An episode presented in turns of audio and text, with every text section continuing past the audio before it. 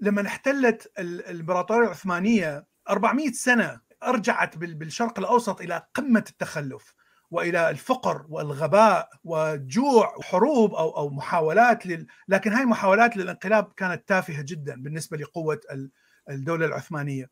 عندما سقطت الدولة العثمانية ودخل حكام غير مسلمين أصبحت ثورات هائجة. خلال عشر سنين شوف انقلبت السيادة في العراق وفي مصر وفي سوريا وفي لبنان كلها انسحب الحاكم الأجنبي ووضع حكومة أو ملك مسلم حتى يستطيع أن يحكم هؤلاء الناس. اذا هؤلاء الناس لديهم قدرة على أن يثوروا، القدرة موجودة لكن الدين هو الذي أوقف هذه القدرة عندما يكون الحاكم متدين وفاسد.